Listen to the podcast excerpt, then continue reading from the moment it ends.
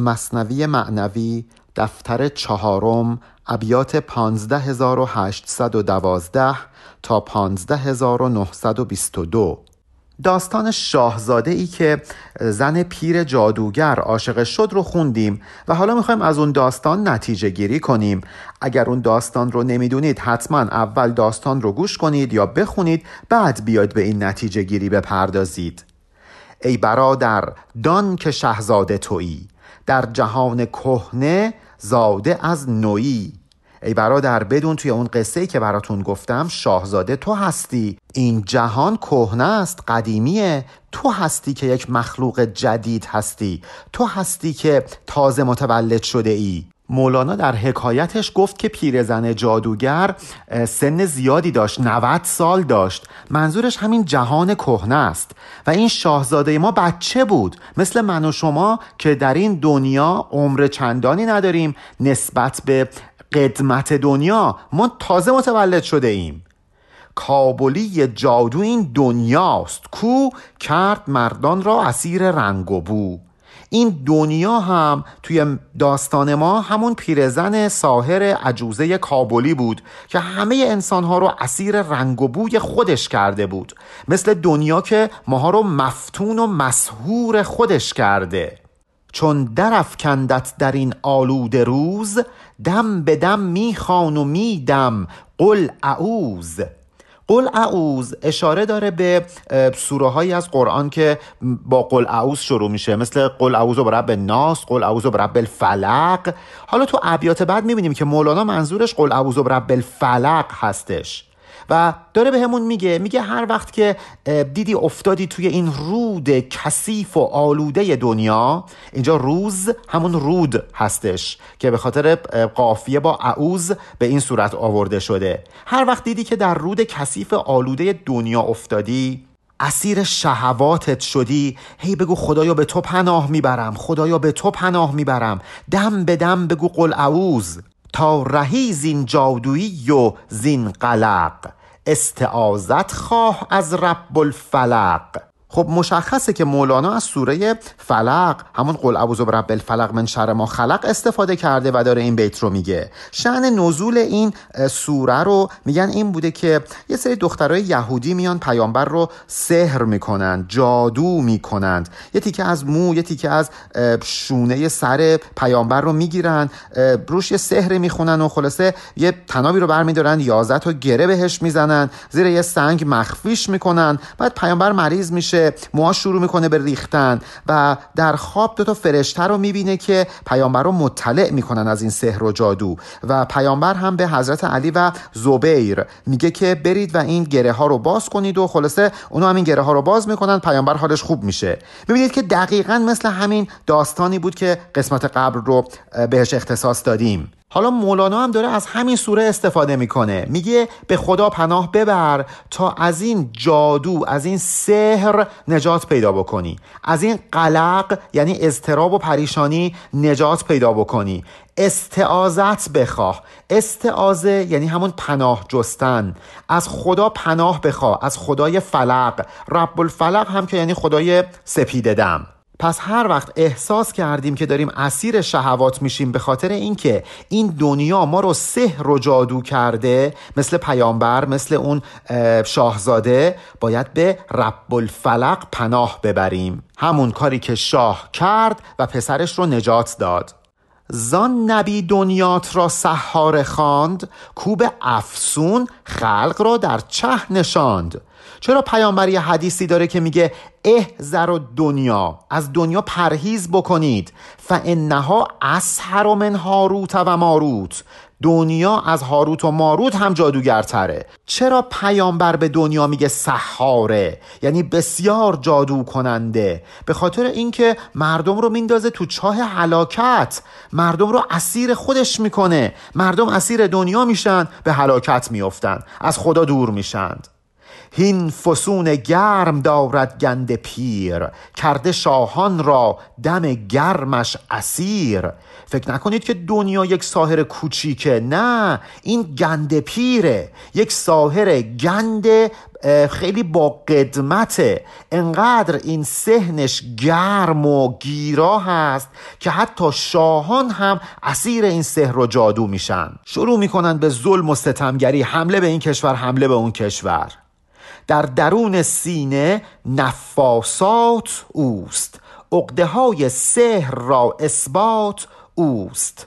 کلمه نفاسات هم از همین سوره فلق گرفته شده. میگه و من شر قاسق اذا وقب و من شر نفاسات فی العقد باید بگیم پناه می‌بریم به خداوند از شر قاسق اذا وقب.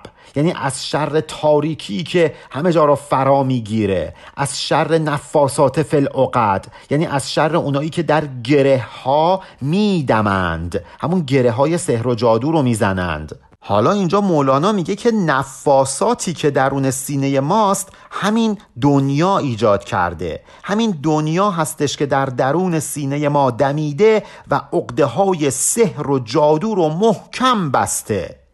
ساهره دنیا قوی دانازنی است. حل سحر او به پای عامه نیست. دیدید که در حکایت ما شاه نتونست بچهش رو نجات بده. تا جایی که یک نفر از سمت خدا اومد.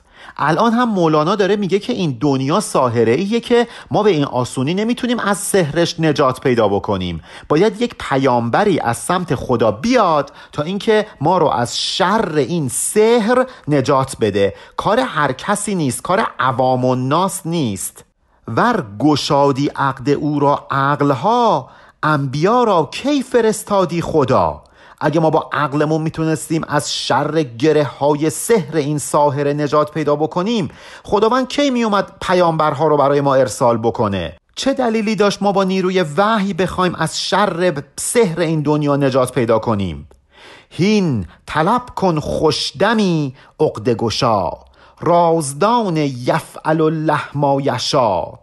تو هم حواستو جمع کن که از کی کمک می‌گیری تا اینکه عقد گشایی بکنه. برو دنبال یک رازدان یفعل الله ما یشاء بگرد. کسی که راز اینکه خدا هر کاری بخواد بکنه می‌کنه رو می‌دونه. آیه چهل سوره آل امران برای اینکه از بند سحر این دنیا نجات پیدا بکنی باید دنبال یک مراد پاک قلب باشی. همونی که فرخ همونی که دم خوش داره. می‌تونه با دمش این گره های سحر دنیا رو باز کنه.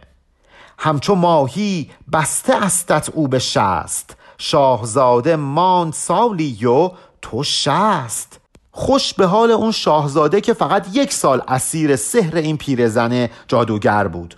ما که شست سال زندگیمون ببینید اینجا شست یعنی کل زندگی. ما که در طول زندگیمون اسیر این ساهره دنیا هستیم. این ساهره دنیا مثل ماهیه که ما رو به قلاب خودش گرفتار کرده. شست با سه سدندونه یعنی قلاب ماهیگیری. شست سال از شست او در مهنتی نخوشی نه بر طریق سنتی.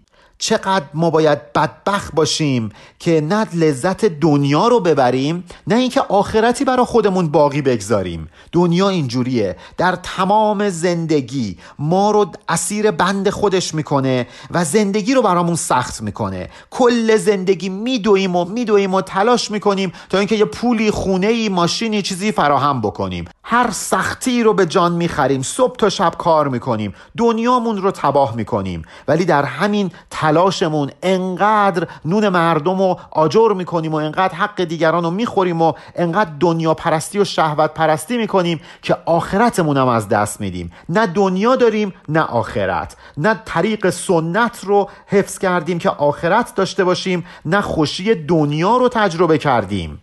فاسقی بدبخت نه دنیات خوب نه رهیده از وبال و از زنوب انقدر بدبخت و فاسق و گناهکار و تبهکاری که نه دنیات به درد می‌خوره نه از وبال گناهان اخروی نجات پیدا کردی. خسرت دنیا و آخرت شدی. همون آیه 11 سوره حج. نفخ او این عقده ها را سخت کرد. پس طلب کن نفخه خلاق فرد. در مصر اول او یعنی دنیا. نفخم که یعنی دمیدن. دنیا اومد برای ما یک سحر و جادویی رو دمید. یعنی یک سحر و جادویی رو فراهم کرد. عقده و گره های سحر و جادو رو روز به روز محکم و محکم تر کرد. ما رو روز به روز بیشتر و بیشتر اسیر دنیا و شهوات کرد.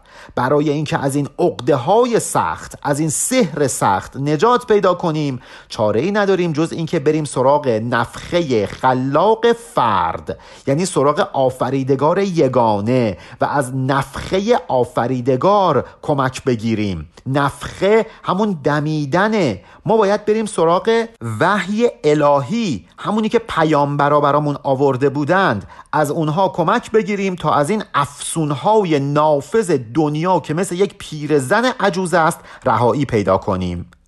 تا نفخت فیه من روحی تو را وارهاند زین و گوید برترا. آیه 29 سوره هجر. فعضا سویتهو وقتی که خدا ما رو خلقمون کرد نفخت فیه من روحی. خدا اومد از روح خودش در ما دمید. فقعو لهو ساجدین. بعد هم خب ماها بر خدا باید سجده بکنیم دیگه. اینکه خدا در این آیه میگه نفخت و فیه من روحی یعنی من از روح خودم در او دمیدم مستاق همین مصرع مولاناست. وقتی که ما دست به دامن نفخه الهی بشیم خداوند از روح خودش در ما میدمه و ما رو از سحر دنیا نجات میده و به همون میگه برترا. یعنی بالا بیا والا شو مقام حقیقی خودت رو پیدا کن و به مراتب والای معرفت برس. جز به نفخ حق نسوزد نفخ سحر. نفخ قهرستین و آن دم نفخ مهر. بجز نفخه الهی نفخه سحر دنیوی که باطل نمیشه. دنیا دمیدنش سحر و جادوه افسونه. ولی نفخه الهی پر از مهره. رحمت او سابق است از قهر او. سابقی خواهی برو سابق بجو. یک حدیث قدسی داریم که میگه قال الله عز وجل سبقت رحمتی علی غضبی. خداوند میفرماید که رحمت و بخشایش من بر غضبم پیشی داره.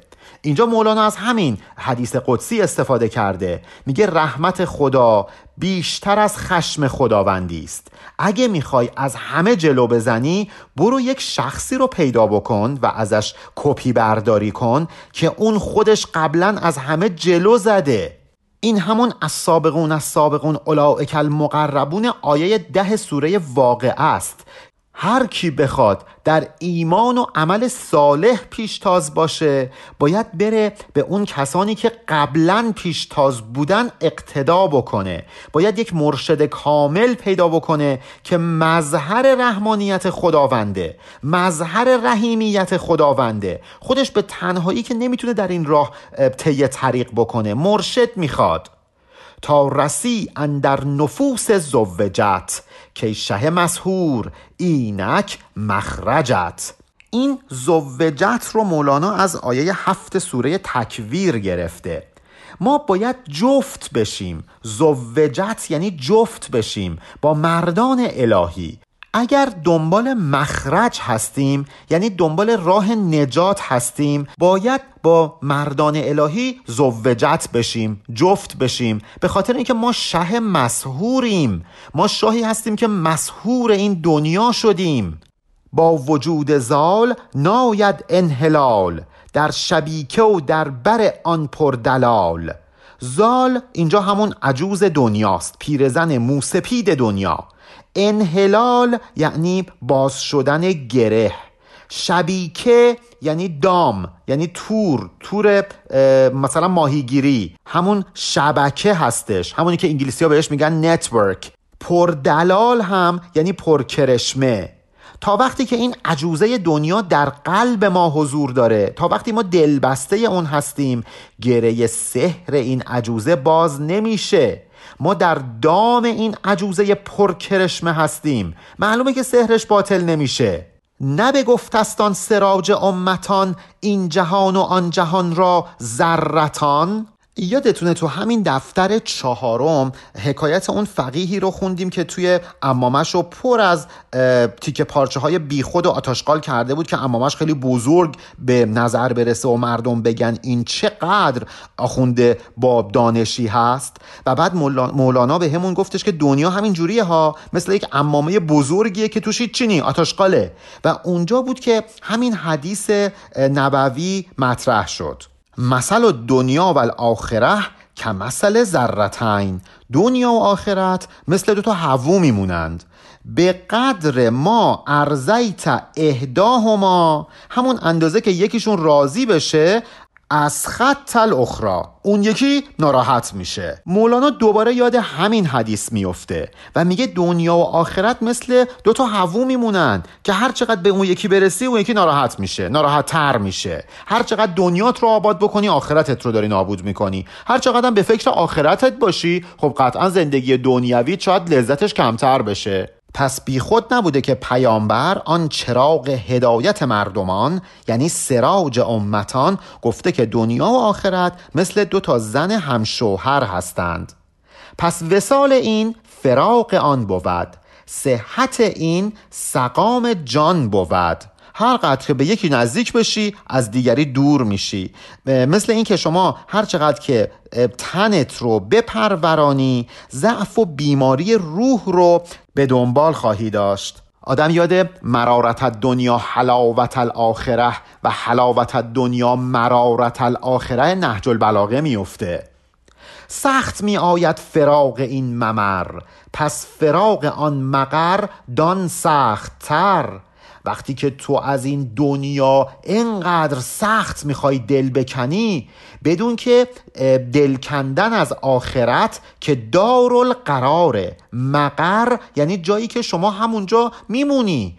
دیگه ممر نیست محل عبور نیست. شما وقتی از محل عبور نمی‌تونی دل بکنی مطمئن باش که از مقر که محل استقرارت هست خیلی سختتر دل خواهی کند. چون فراغ نقش سخت آید تو را تا چه سخت آید ز نقاشش جدا. وقتی که تو اسیر یک نقش و تصویر شدی و نمی‌تونی از این تصویر دور بشی ببین از نقاش این تصویر چقدر سخت دور شدن. وقتی از دنیا نمی‌تونی دور بشی ببین دوری از خالق این دنیا چقدر سخته.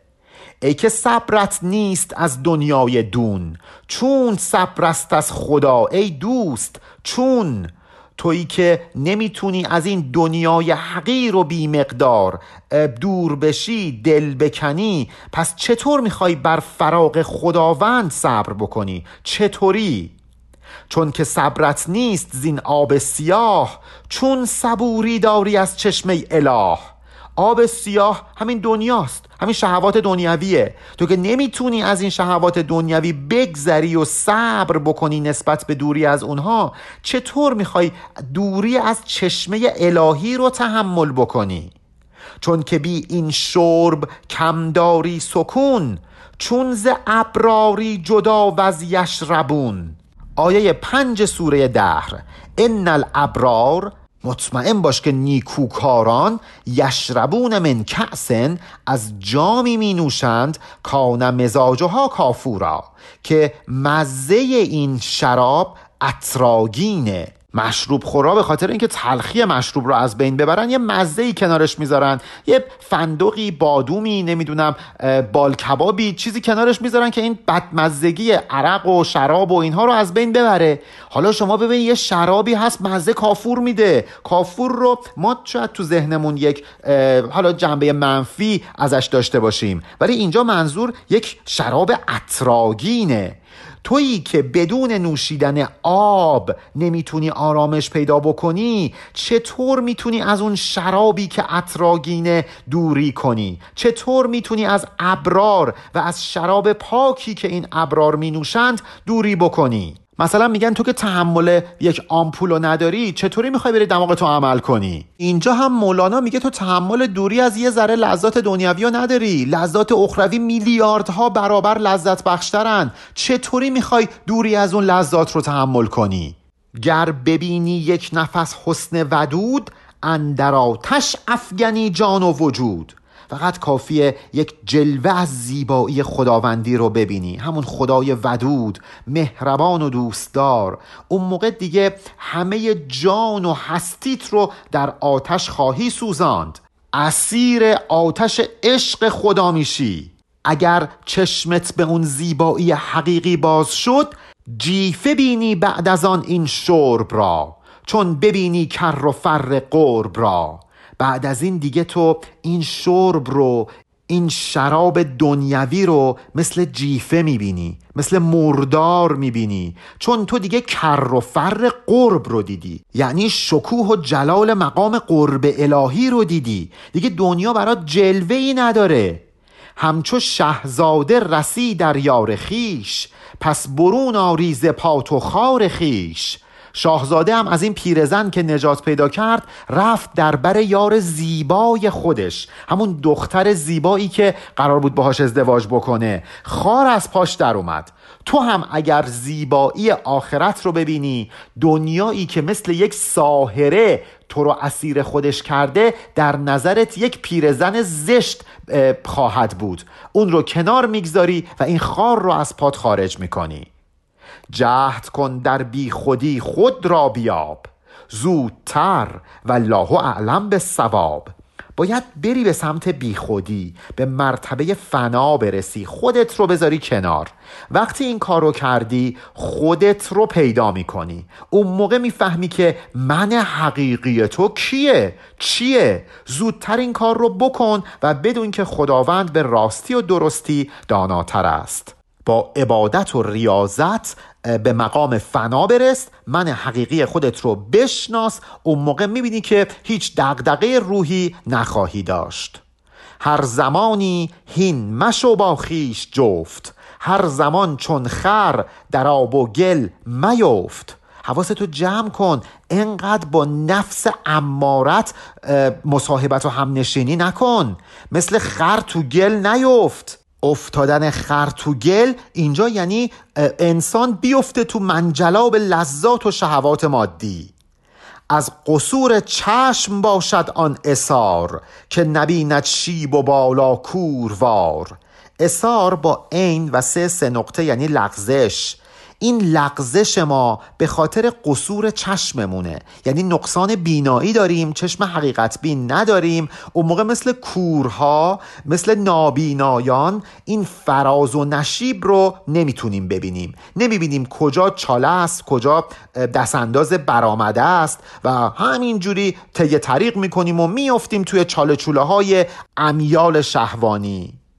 بوی پیراهان یوسف کن سند. زان که بویش چشم روشن می کند سند اینجا یعنی جایی که شما بهش تکیه می کنی برو دنبال بوی پیراهن حضرت یوسف. دیدید که بوی پیراهن یوسف چشم یعقوب رو روشن کرد؟ شما هم ببینید بوی پیراهان یوسفتون چیه؟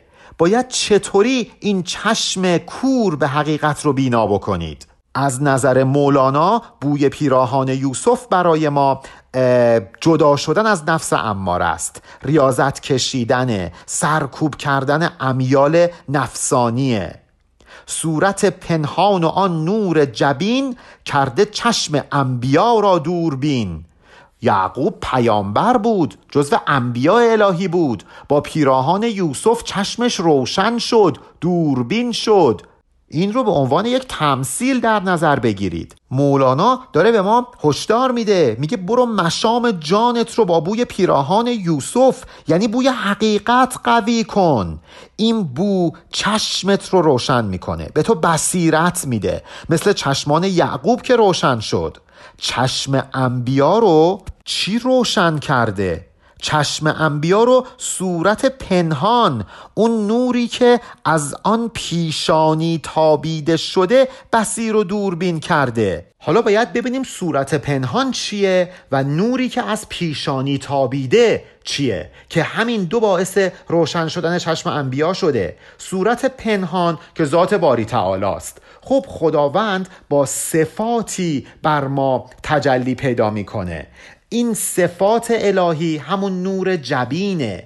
ما باید خودمون رو مثل این نور جبین کنیم. یعنی باید به صفات خداوندی خودمون رو آراسته بکنیم تا اینکه چشممون روشن بشه. ذات و صفات خداوندیه که باعث شده که دیده پیامبران دوربین بشه. وقتی که ذات خداوندی پوشیده است مستوره. ما میریم سراغ اسما و صفات الهی. چون اینها دیگه برای ما پوشیده نیست ظاهر هستند.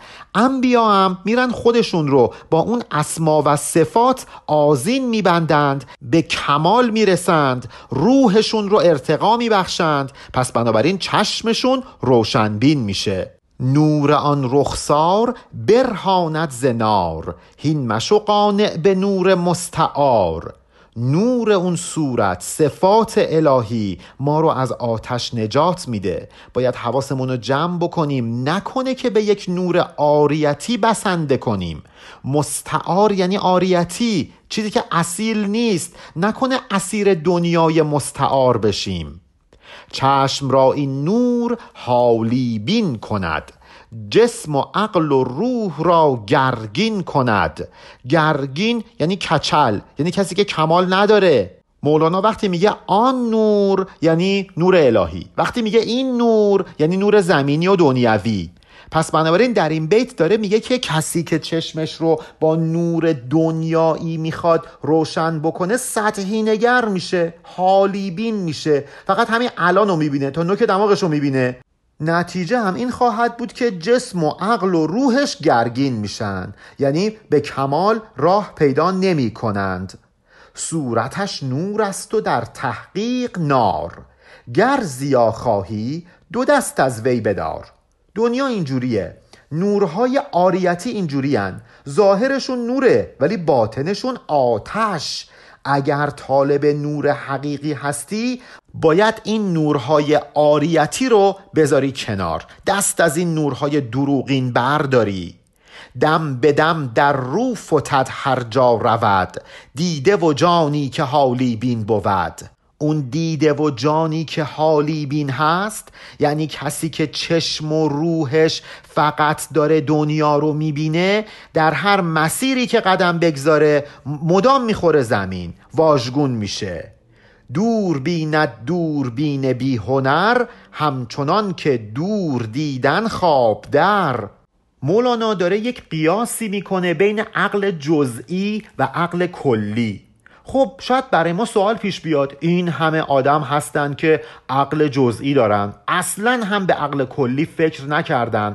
این همه دانشمند این همه عالم. پس خب اینا هم دوربینن دیگه. پس چطور شما میگی حالی بین به اینها؟ آقای مولانا مولانا جواب میده. میگه که دوربینی که از اون هنر حقیقی خالی باشه بله می‌تونه یک فاصله دور رو ببینه. ولی مثل کسی میمونه که داره خواب و رویا می‌بینه. در خواب و رویا داره دور دستان رو می‌بینه. دوربینیش یک دوربینی کاذب و خوابالوده است. می‌بینه ولی درک نمی‌کنه خیال می‌کنه خیلی فرق می‌کنه بین کسی که مثلا عکس دریا رو دیده یا اینکه داره از دور دریا رو می‌بینه با کسی که داره تو آب شنا می‌کنه. مولانا میگه که عقل کلی شنا توی اون دریاست. ولی عقل جزئی فقط تحلیل مثلا هاشدوی آبه. دقیقا در دیدگاه مولانا مثل مقایسه بین فلسفه و عرفان که مولانا دوربینی فلسفی رو دوربینی بیهنر می‌دونه ولی دوربینی عرفانی رو یک دوربینی حقیقی قلمداد می‌کنه. خفته باشی بر لب جو خشک لب. میدوی سوی سراب اندر طلب. کنار جوی آب تشنه لب نشستی. به جای اینکه از همین جویی که کنارت هست آب بنوشی از دور یک سراب می‌بینی میدوی به سمت اون که اونجا آب پیدا بکنی. دقیقا این همون داستانیه که مولانا تعریف کرد گفت فرد دنبال گنج میگشت بهش گفتن میری رو به قبله میستی تیری بر کمان می‌گذاری و رها می‌کنی و گنج همونجاست. این تیری بر کمان گذاشت کشید و رها کرد. هر چقدر جایی که تیر افتاد رو گشت گنج رو پیدا نکرد. بعد بهش گفتن که تو ما بهت نگفتیم تیر رو بکش بکش و رها کن. گفتیم تیر رو بر کمان بگذار و رها کن. گنج همونجا زیر پات بود. چرا دور شدی از گنج؟ مثل داستان کیمیاگر پاولو کویلو که اون هم دقیقا همین رو میگه. گنج تو شهر خودش بود. طرف رفت دور دنیا رو گشت. نهایتا برگشت همون جایی که شروع کرده بود و گنج رو پیدا کرد. مولانا اون حکایت و داستان رو برای فلاسفه گفته بود. عقل جزئی. اینجا هم داره میگه که اونایی که دنبال عقل جزئی هستند آبی که کنارشون هست رو نمی‌بینن. میرن به سمت سراب. دور می‌بینی سراب و میدوی. عاشق آن بینش خود می‌شوی. تازه خیلی هم میگه من فیلسوفم من دانشمندم. در حالی که داری میری به سمت سراب خیال کردی که خیلی آدم با بینشی هستی و شیفته بینش سطحی خودت شدی. ولی بدون که داری دنبال سراب میری. می‌زنی در خواب با یاران تو لاف که منم بینا دل و پرد شکاف. یه عده هم مثل خودت در خواب قفلت دور خودت جمع کردی و یاوهگویی می‌کنی پیششون و میگی که من چنینم و چنانم. من بینادل هستم دل روشن دارم روشن به حقیقت. من هجاب ها رو از سر راه می‌زنم کنار حقایق رو می‌بینم هی لاف می‌زنی. نک بدان سو آب دیدم هین شتاب. تا رویم آنجا و آن باشد سراب. به این کسایی که از خودت کورتر هستن میگی که فلانجا یه آبی دیدم بیاید بریم به سمتش. میری می‌بینی سراب بود. هر قدم زین آب تازی دورتر دودوان سوی سراب با قرر یا اگه بخوایم با لحجه بخونیم دودوان سوی سراب با قرر با قرر یعنی چیزی که حلاکت می‌کنه. تو هر لحظه داری از این آب دورتر و دورتر میشی و هر چقدر دورتر میشی به حلاکت خودت نزدیک و نزدیکتر میشی. عین آن عظمت هجاب این شده که به تو پیوسته است و آمده. همین عزم و اراده ای که داری بری به سمت سراب باعث شده که آبی که کنارت هست رو نبینی. این آب به تو پیوسته است. این آب کنارته. کنار جوب خوابیدی. ولی میری در عالم رویا دنبال آب میگردی. میری دنبال خیال پردازی و دنبال سراب. دقیقا مثل کسی که آب حقیقت در وجودش جاریه ولی حقیقت رو خارج از وجود خودش جستجو می‌کنه. نمی‌دونه که هر قدر که از خودش دورتر بشه از حقیقت داره دورتر میشه. با سفر درون آدم به حقیقت می‌رسه. نه با سفر بیرون بس کسا عزمی به جایی می کند از مقامی کان قرض در وی بود. خیلی ها اینجوری هستند قرض در وی بود. یعنی هدفشون در وجود خودشون بوده ولی عزمی به جایی می کند. میرن سفر به راه دور و دراز. در حالی که اون چیزی که دنبالش میگشتن در وجود خودشون مخفی بوده. دید و لاف خفته می ناید بکار جز خیالی نیست دست از وی بدار. این مشاهدات آدمای خوابالوده آدمایی که فکر می‌کنن خیلی می‌فهمند ولی هیچی نمی‌فهمند اصلا به درد نمی‌خوره. باید این مشاهدات و دعاوی خیالگونه رو بندازیم دور. خوابناکی لیک هم بر راه خسب. الله الله بر ره الله خسب. اگر هم خواب آلوده ای عقل جزئی داری هنوز به مرتبه کمال و عقل کلی نرسیدی حداقل سر راه بخواب. سر راه سالکان طریق. اونا هم که دارن رد میشن تو رو بیدارت می‌کنن با خودشون میبرنت. تو هم به مرتبه کمال می‌رسی. تو رو خدا تو رو خدا سر راه بخواب. بذار بیدارت کنن. از راه سالکان حقیقت از راه سالکان عرفان خودت رو دور نزار. دور از اونها نخواب که هیچ موقع بیدار نشی. منظور مولانا اینه که دل بده. حداقل بخواه که بینا بشی تا اینکه یکی پیداش دستتو بگیره بیدارت بکنه. اولین مرتبه برای اینکه ما مسیر سلوک رو طی بکنیم اینه که بدونیم هیچی نیستیم. بدونیم کم داریم. کسی که به خودش میگه که من همه چی می‌دونم من چنینم و چنانم لاف بینادلی می‌زنه اصلا سر راه نیست. کسی دستشو نمی‌گیره. چون اهل این که بخواد طی طریق بکنه نیست. چون پتانسیل این رو نداره که بخواد هدایت بشه. تا بود که سالکی بر تو زند از خیالات نعاست برکند. نعاس یعنی چرت. سر راه بخواب بلکه ایشالله یه سالکی هم پیدا بشه دست تو رو بگیره تو رو از این خواب چرتگونت نجاتت بده. خفته را گر فکر گردد همچو موی او از آن دقت نیابد راه کوی. کسی که در خواب قفلت فرو رفته هر چقدر هم که مداقه کنه هر چقدر هم که افکار دقیق و ظریف به کار ببنده ولی راه کوی رو پیدا نمی‌کنه راه به کوی حقیقت نمی‌بره. فکر خفته گر دوتا و گر ستاست هم خطا اندر خطا اندر خطاست. کسی که در خواب قفلت فرو رفته حتی اگر دو بار سه بار صد بار هم که فکر بکنه هر چقدر هم که افکار خودش رو دقیق و ظریف جمع آوری بکنه وسعت ببخشه به دایره افکارش باز هم مسیر خطا رو داره طی می‌کنه.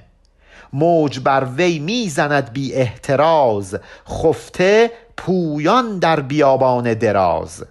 کنار دریا خوابیده. امواج دریای حقیقت داره همینطوری بر او برخورد می‌کنه. ولی این فرد خفته هست. توی بیابان خیالاتش سرگردانه. حس نمی‌کنه که چطور این آب حقیقت داره به بدنش می‌خوره. درکش نمی‌کنه. خفته می‌بیند اتشهای شدید. آب اقرب من حبل الورید. آیه 16 سوره قاف. اونجایی که خدا میگه ما از, حب از حبل الورید یعنی از رگ گردن رگ قلب نمی‌دونم از رگ جان به شما نزدیکتر هستیم. اینجا هم مولانا میگه حقیقت از رگ گردن بهت نزدیکتره. اون وقت تو دچار اتشهای شدید هستی. چرا؟ به خاطر اینکه در خواب قفلت فرو رفتی. خلاصه اینکه حقیقت خود ما هستیم. حقیقت در درون ماست. با سفر درون می‌تونیم این حقیقت رو پیدا بکنیم. خب دیگه مولانا این بخش 53 بیتی که اتفاقا خیلی هم سخت بود رو به پایان میرسونه. واقعا باید چندین و چند بار این بخش رو بخونیم و گوش کنیم تا اینکه بفهمیم پیام مولانا چیه. حالا می‌خواد برامون یه حکایت کوتاه بگه تا اینکه بفهمیم چطور اون شخص حقیقت بین دیدگاهش و بینشش با افراد عادی متفاوته. در یک شهری یک قحطی اتفاق میفته مردم میمردن زندگی بسیار سخت بوده. همچنان کان زاهدن در سال قحط. بود او خندان و گریان جمله رحت رحت با ه دو چشم و ت دستدار یعنی قوم و عشیره مردم. یک شهری بود درش یک زاهدی زندگی می‌کرد. قحطی میاد یک سال در این شهر. مردم همه گریان بودند ولی این زاهد خندان. پس بگفتندش چه جای خنده است؟ قحط بیخ مؤمنان برکنده است. مردم دیدن این داره میخنده. ملت دارن میمیرن این داره میخنده. بهش گفتن که تو مثلا زاهدی تو شیخی. مردم دارن ریشهشون کنده میشه از جا. اون وقت تو میخندی؟ رحمت از ما چشم خود بردوخته است. زافتاب تیز صحرا سوخته است. خدا رحمت خودش رو از ما گرفته. بر اثر تابش آفتاب همه بیابان سوزان و تفتیده شده. بارانی دیگه از طرف خداوند نباریده. کشت و باغ و رز سیه استاده است. در زمین نم نیست نه بالا نه پست. کشتزارامون باغ و بستانمون رز یعنی تاکستان. تاکستانمون همه بر اثر این بیابی سیاه خشک شده. هیچ جای زمین یک ذره رطوبت و آب وجود نداره نه در بلندا نه در پایین. خلق میمیرند زین قحط و عذاب. ده ده و صد صد چو ماهی دور از آب. مردم دارن ده تا ده تا صد تا صد تا مثل ماهیایی که از آب بیرون افتادن میمیرن از این قحطی و عذاب. بر مسلمانان نمی آری تو رحم مؤمنان خیشند و یک تن شحم و لحم.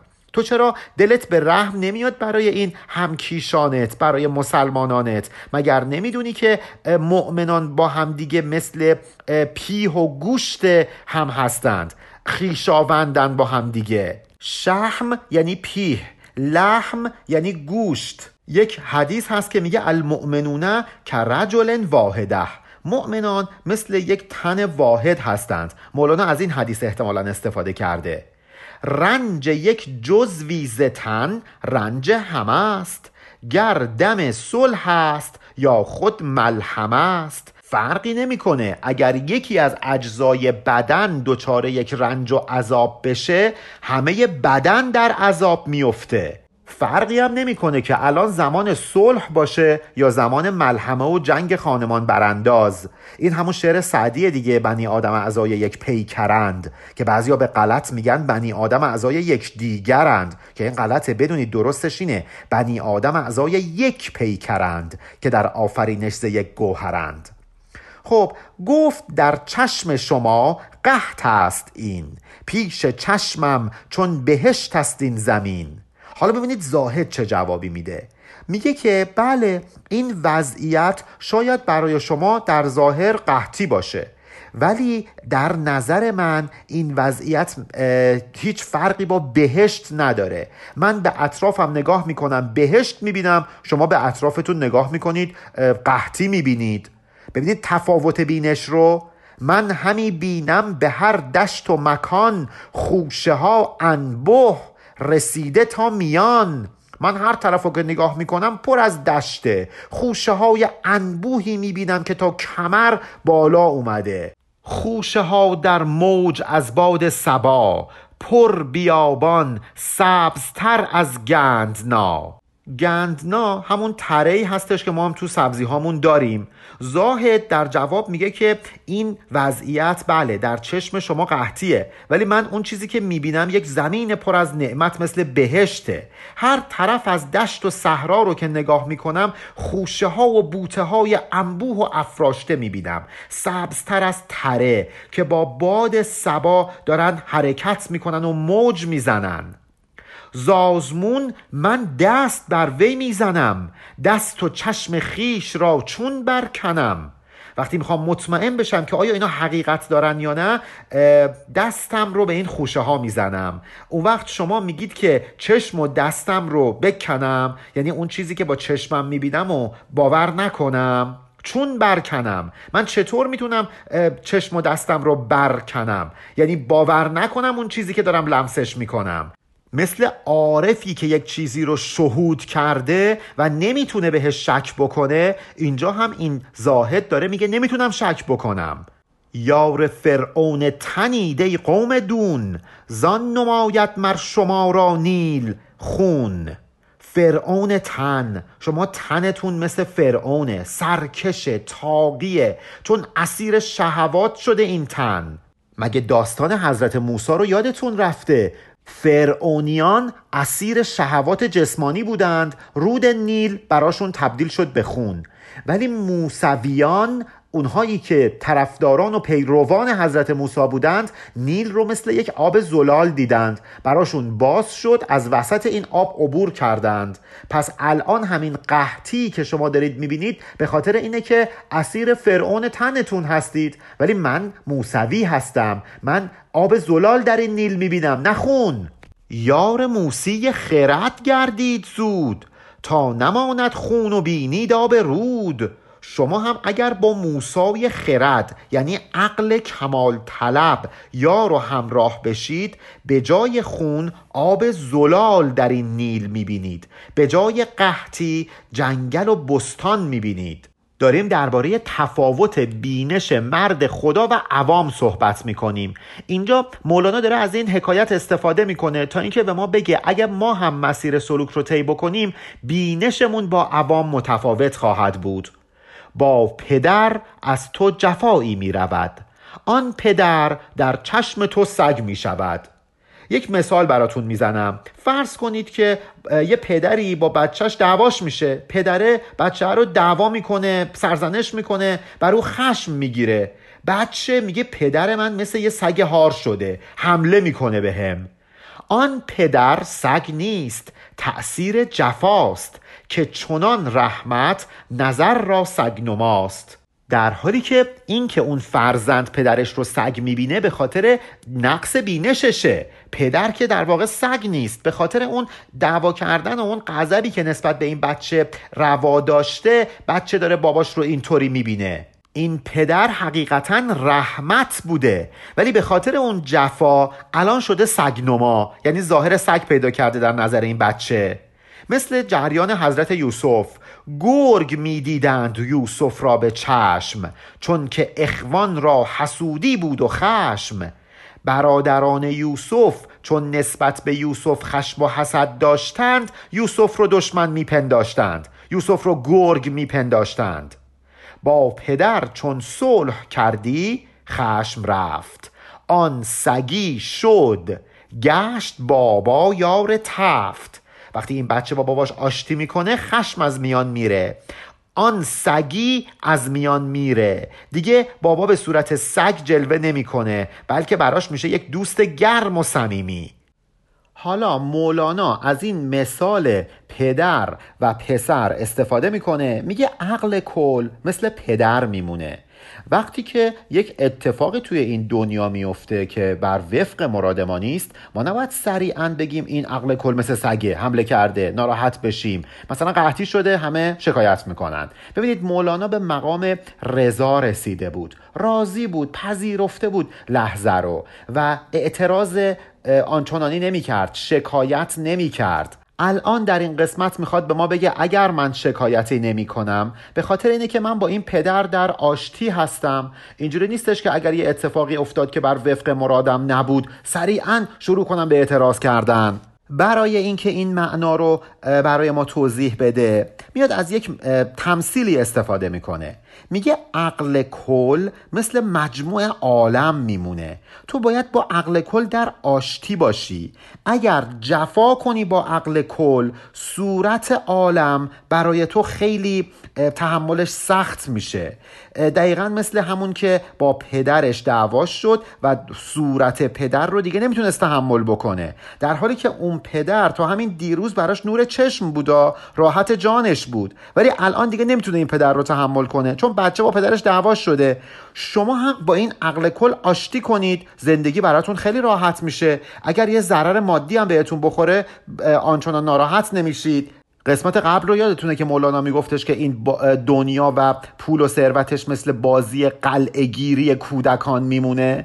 اگر واقعا آدم به این آشتی برسه دنیا رو قلعگیری بدونه یه ضرر مادی هم بکنه یه مریضی باشه واقعا میپذیره و تحملش براش خیلی راحت تر میشه. دیگه دنیا رو سگ تصور نمی‌کنه که داره بهش حمله می‌کنه. همه عالم رو در جنگ با خودش نمی‌بینه. اینکه مولانا اومده کل عالم رو به عقل کل تشبیه کرده در این ابیاتی که می‌خوایم با هم بخونیم منعکس شده. کل عالم صورت عقل کل است. کوست بابای هر آن کهل قل است. اهل قل رو شما عرفا بزرگان نمی‌دونم اهل حقیقت بندگان برگزیده خداوند در نظر بگیرید. این زاهد داره ادامه میده. زاهد در ادامه میگه که جهان همش یک صورت و یک نمودی از این عقل کله. عقل کل برای بندگان برگزیده الهی مثل پدر میمونه. همین پدر داستان ما پدری که دربارش با هم صحبت کردیم.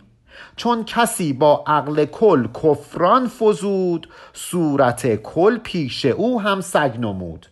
اگر کسی با این عقل کل کفران و ناسپاسی بکنه این عقل کل یعنی چی؟ یعنی جهان. یعنی هر چیزی که در جهان هست در چشمش تبدیل میشه به یک سگ هار.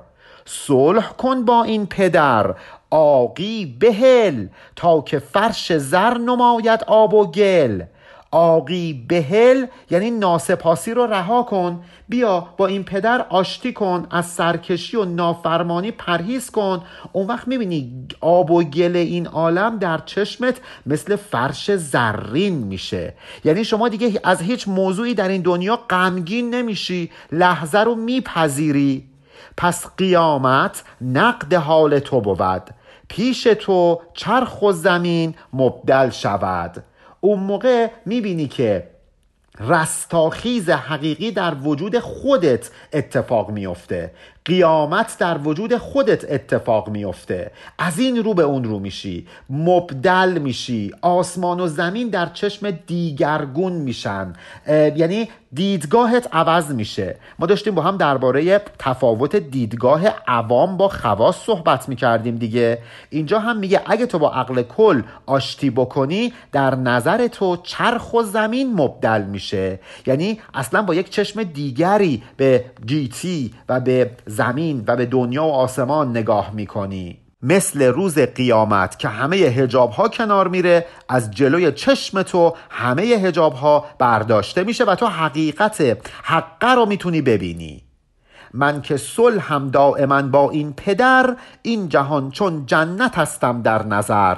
زاهد داره اینا رو میگه دیگه. میگه من به خاطر اینکه با این پدر یعنی با کل جهان در صلح و آشتی هستم با عقل کل در صلح و آشتی هستم جهان رو همه بهشت می‌بینم.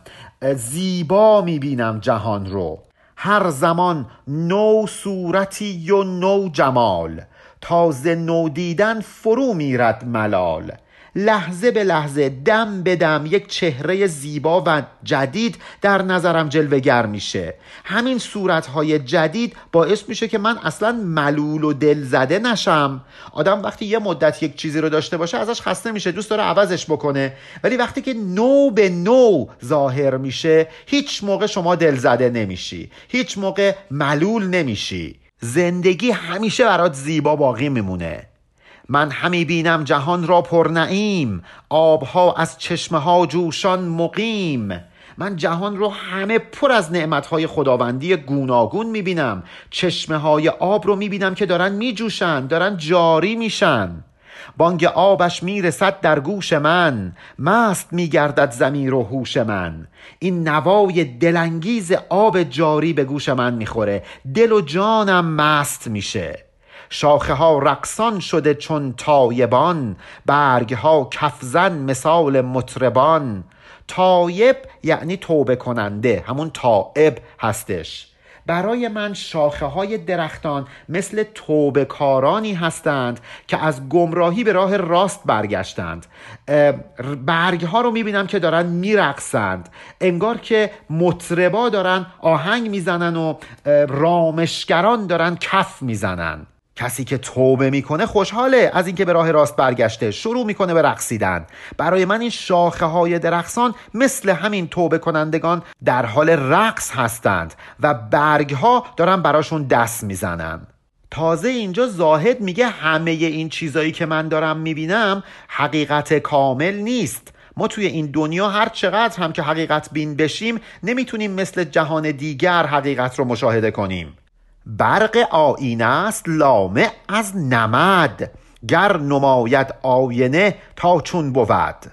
من اینجا اینایی که دارم بهتون میگم مثل این میمونه که یک آینه ای رو با نمد پوشونده باشیم. یک آینه لامع یک آینه درخشان در نمد پوشانده شده. بالاخره خب یک میزان برقی از پشتش آدم می‌تونه ببینه. حالا شما تصور کن که این نمد بیفته. ببین چه حقیقتی جلوی چشمت ظاهر میشه. ببین چقدر واضح می‌تونی حقیقت رو ببینی. از هزاران می نگویم من یکی زان که آگنده است هر گوش از شکی. همه این حرفایی که دارم براتون می‌زنم یکی از هزار هم نیست. به خاطر اینکه گوشهای مخاطبان پر از شک و تردیده. این بیت رو شما می‌خواید از زبان مولانا بخونید می‌خواید از زبان این زاهد. فرقی نمی‌کنه. مولانا خودش رو گذاشته به جای زاهد داره برامون حرف می‌زنه. به همون میگه من نمی‌تونم همه حقیقت رو بگم. به خاطر اینکه شما آمادگی شنیدنش رو ندارید. گوشتون پر از شک و شبه و ناخالصیه. انسان هواپرست که گوشش آمادگی شنیدن این حقایق رو نداره مسخره می‌کنه. پیش وهمین گفت مجد دادن است. عقل گوید مجد چه؟ نقد من است. این تفاوت دیدگاه خواص و عوامه. عوام وقتی این حرفا رو میشنون میگن ای چه خوب پس یه بهشتی هم هست ای پس یه جهنمی هم هست.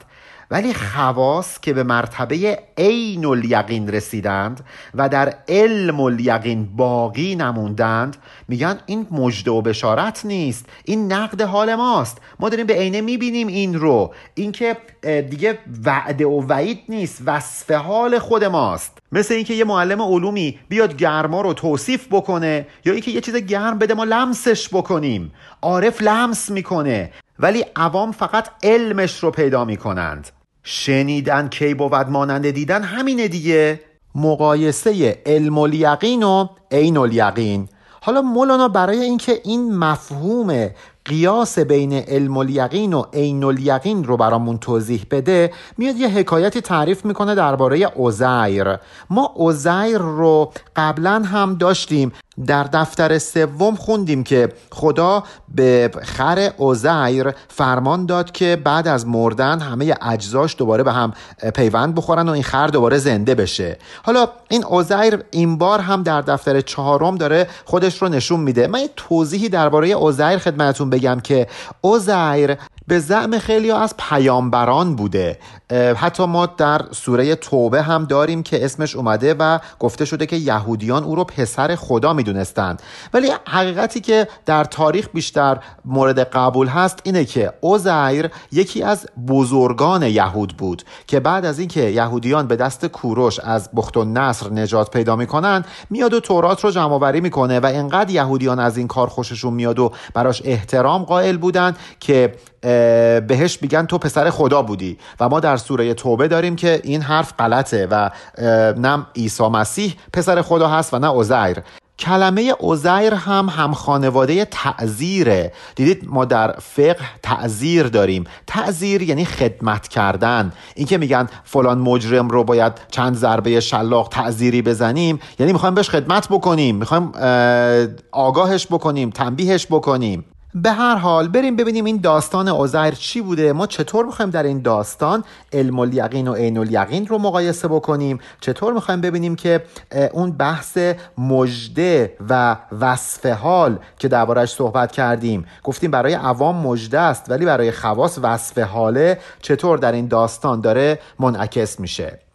همچو پوران عزیر در گذر آمده پرسان ز احوال پدر.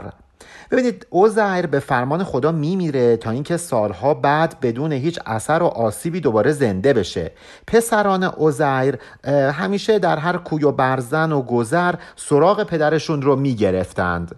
گشته ایشان پیر و باباشان جوان. پس پدرشان پیش آمد ناگهان. توی این سالها پسران اوزیر پیر میشن. ولی خب پدرشون کماکان جوون مونده بود. پس بپرسیدند از او که ره گذر از عزیر ما عجب داری خبر؟ یه روز به صورت ناگهانی با خود عزیر روبرو میشن توی اون جستجویی که داشتن می‌کردن. خب نمیشناسنش دیگه چون جوون مونده بود. بهش میگن ای ره گذر تو خبری از عزیر ما داری؟ که کسی من گفت که امروزان سند بعد نومیدی ز می‌رسد. یه نفر به ما خبر داده گفته که آن سند یعنی اون بزرگمرد آن مسند همون کسی که دیگران بهش تکیه می‌کنن قراره که امروز از راه برسه. همون کسی که ما از یافتنش ناامید شده بودیم امروز قراره که از راه برسه. گفت آری بعد من خواهد رسید. آن یکی خوش شد چو این مژده شنید. اوزهر هم خودش رو می‌زنه به کوچه علی چپ. میگه بله بله اتفاقا ازش خبر دارم. بعد از اینکه من از اینجا رد بشم او هم می‌رسه. یکی از این پسرها وقتی این مژده رو میشنوه کلی خوشحال میشه. بانگ می‌زد که مبشر با شاد واندگر بشناخت بیهوش افتاد بانگ شادی برآورد. گفتش که ای بشارت دهنده الهی که همیشه دلت شاد باشه که دل ما رو شاد کردی و از این حرفا. ولی پسر دیگر عزیر رو می‌شناسه. می‌فهمه که این همون پدرشونه. میفته و بیهوش میشه. که چه جای مژده است ای خیر سر. که در افتادیم در کان شکر. میگه ای پریشان مغز مژده کدومه؟ این خود پدرمونه این خود عزیره. به مرادمون رسیدیم مرادمون در آغوشمونه. ببینید این همون مقایسه بین بشارت و وصف حاله. وهم را مجدست و پیش عقل نقد. زان که چشم وهم شد محجوب فقد. فقد یعنی همون فقدان از دست دادن مفقود شده. حقیقت برای اهل وهم و خیال مثل مژده میمونه. یک وعده دور و دراز. چرا؟ به خاطر اینکه چشمشون از دیدن غیب عاجزه. فقد فقدان داره نمی‌تونه محجوب رو ببینه. این حقیقت غیبی همون چیزیه که برای صاحب عقل و بصیرت حاضر و آماده است. جلوی چشمشه. کافران را درد و مؤمن را بشیر لیک نقد حال در چشم بسیر این بحث گرویدن به حق برای کافران دردناک و عذاب آوره. ولی همین موضوع برای مؤمنان بشارت دهنده است. اون کسی که عاشق بسیر و بینای خدا باشه در چشمش نه عذاب و نه مژده هیچ کدوم نیست. این گرویدن به حق نه عذاب نه مژده بلکه وصف حالشه. گرویدن به حق برای کفار عذابه. دردآوره برای حق باوران بشارت دهنده است برای صاحب دلان ظهور عین مقصوده. انگار که خودشون در اونجا هستند و وصف حالشون شده. در مرکز حرارتند. اصلا بحث بشارت دادن به حرارت یا ترساندن از حرارت نیست. اینا دارن حرارت رو لمس می‌کنن شهود کردند. زان که عاشق در دم نقد است مست. لاجرم از کفر و ایمان برتر است. این عاشق که در کانون حرارت قرار گرفته مست و مدهوش حقه. به خاطر همین هم از کافران و هم از مؤمنان بالاتر قرار می‌گیره. کفر و ایمان هر دو خود دربان اوست. کوست مغز و کفر و دین او را دو پوست. یک گردو رو در نظر بگیرید که دو تا پوست داره. یه پوست سفت که باید بشکنیم و بندازیمش دور و یک پوست نرم که روی مغز گردو کشیده شده. حتی گاهی اوقات خورده هم میشه. حقیقت این مغز گردوه. کفر مثل اون پوست سفتیه که باید بکنیم و بندازیم دور و ایمان مثل اون پوست نرم مغز گردوه. کفر و ایمان مثل دربان حقیقت هستند. مثل دوتا پوستی هستند که مغز گردو رو در بر گرفتند. کفر قشر خشک روبرتافته باز ایمان قشر لذت یافته. کفر همون پوسته خشک گردوه که خیلی هم زمخته. باید بکنیم و بندازیمش تو آتش. ولی ایمان پوسته نرم و لطیف چسبیده به مغزه. جاش خیلی جای بهتریه. خیلی هم لذیذه قابل خوردنه. قشرهای خشک را جا آتش است. قشر پیوسته به مغز جان خوش است. مشخصه دیگه قشر خشک رو باید تو آتیش بسوزونیم ولی قشری که به مغز چسبیده خیلی هم خوشمزه است. مغز خود از مرتبه خوش برتر است. برتر است از خوش که لذت گستر است. ولی مقام و مرتبه و جایگاه مغز مغز گردو که همون حقیقته خیلی بالاتر از این دوتا پوسته هستش. یعنی حقیقت از کفر و ایمان برتره. به خاطر اینکه همه لذات از این مغز گردو پدید میاد. هیچ کس بدون توجه به مغز گردو نه توجهی می‌کنه به پوست سفتش نه پوست نرمش. هر جفت اینها از اون مغز گردو به وجود میان. پس کفر و ایمان مرتبهشون از حقیقت پایین تره چون کفر و ایمان مثل دربان حقیقت هستند. مولانا خودش هم متوجه میشه که داره یه سری مفاهیم پیچیده رو بیان می‌کنه. اصلا این قسمتی که با هم خوندیم خیلی پیچیدگی داشت. به خاطر همین یک نهیبی به خودش می‌زنه. این سخن پایان ندارد. بازگرد تا برارد موسیم از بحر گرد. این موضوعاتی که دارم دربارش صحبت می‌کنم که پایان پذیر نیستند. بیخیال ولش کنیم. بیا بریم سراغ یه موضوع دیگه. بذارید موسای کلامم نگاه کنید چطور مولانا کلام خودش رو به موسا تشبیه کرده. میگه بگذار تا موسای کلام من از دریای حقیقت حقایق دیگری رو براتون آشکار بکنه. موسا اساش رو می‌زنه به آب آب میره کنار و اون عمق و ژرفای دریا که همون حقیقت نهفته است آشکار میشه. ببینید چه مثال قشنگی زده مولانا. البته که این مثال رو قبلا هم در دفتر دوم داشته در دفتر سوم داشته. این بحث گرد از دریا برآوردن به معنای افشای حقیقت رو ما قبلا هم داشتیم. اگر یادتون باشه مولانا از بیت 15401 داستان موسا رو رها می‌کنه و میاد داستان منازعت امیران عرب با پیامبر رو توضیح میده که بهش گفتن بیا ملکمون رو قسمت بکنیم.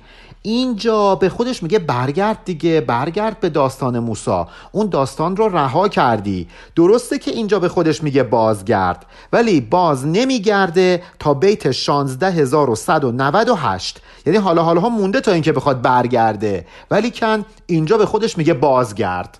منظور اینه که این حرفا دیگه باید اینجا قطع بشه. حالا دلیلش چیه؟ در خور عقل عوام این گفته شد. از سخن باقی آن بنهفته شد. من این حرفایی که زدم در حد فهم عوام و شعور اونها بوده. ولی می‌بینم که نه انگار که همچین ظرفیتی برای شنیدن این کلمات و این جملات وجود نداره. دیگه باید تمومش کنم دیگه. دیگه باید بقیهش رو مخفی کنم. زر عقلت ریزه استی متهم. بر قرازه مهر سکه چون نهم. قرازه یعنی ریزه طلا.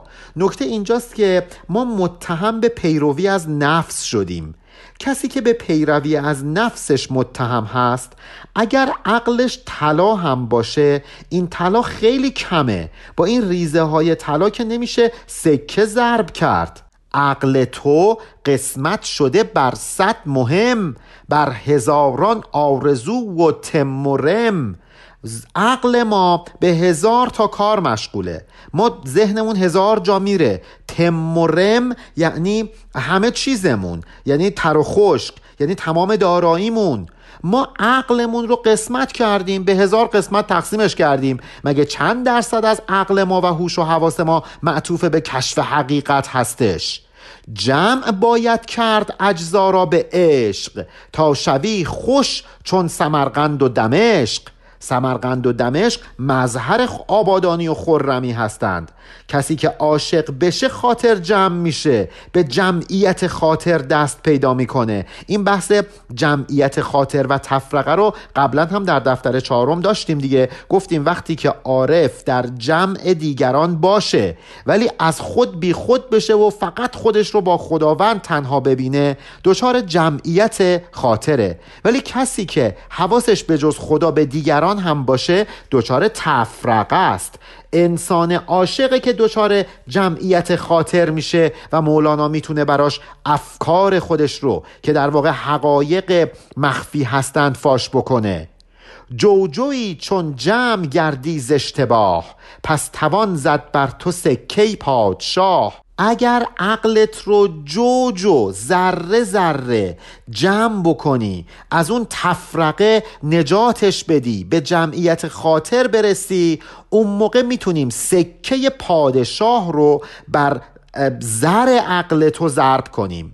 یعنی بیایم حقیقت رو در دل و در عقل تو منعکس بکنیم. نقش حقیقت رو بر دل کسی میشه ضرب کرد که عقلش اجتماع حاصل کرده باشه نه اینکه در تفرقه باشه.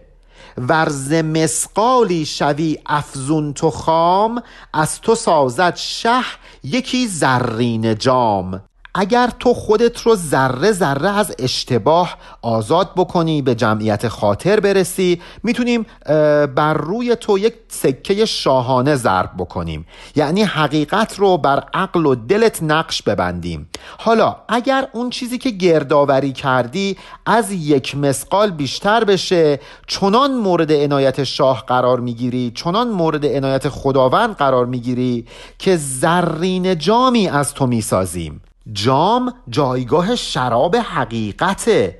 جام بودن خیلی مرتبه بالایی هستش. می‌تونی شما شراب حقیقت رو در خودت بریزی و تشنگان معرفت رو سیراب بکنی. پس برو هم نام و هم القاب شاه. باشد و هم صورتش ای وصل خواه اگر تو یه ذره از این حد متعارف بالاتر بیای تبدیل میشی به مظهر اسماع و صفات خداوند.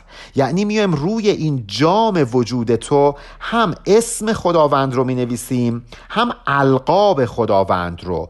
دور تا دور جام تو نقش ها و القاب و عناوین شاهانه یعنی اسما و اسفات الهی رو می نویسیم و تو رو به اونها مزین می کنیم خودت میشی یک وجهه و یک جلوه ای از باری تعالی. کسی که به این مقام برسه تا که معشوقت بود هم نان و آب هم چراغ و شاهد و نقل و شراب. اون وقتی که به چنان معشوق و مطلوبی دست پیدا می‌کنی که هم نونت میشه هم آبت هم چراغ هم محبوب هم نقل هم شراب همه چی همه چی تو میشه دیگه اون معشوق. از همه کس و همه چیز به جز اون بی نیاز میشی. جمع کن خود را جماعت رحمت است تا توانم با تو گفتن آنچه هست. باید خاطر جمع بشی جمعیت خاطر داشته باشی. با همون مفهومی که براتون گفتم.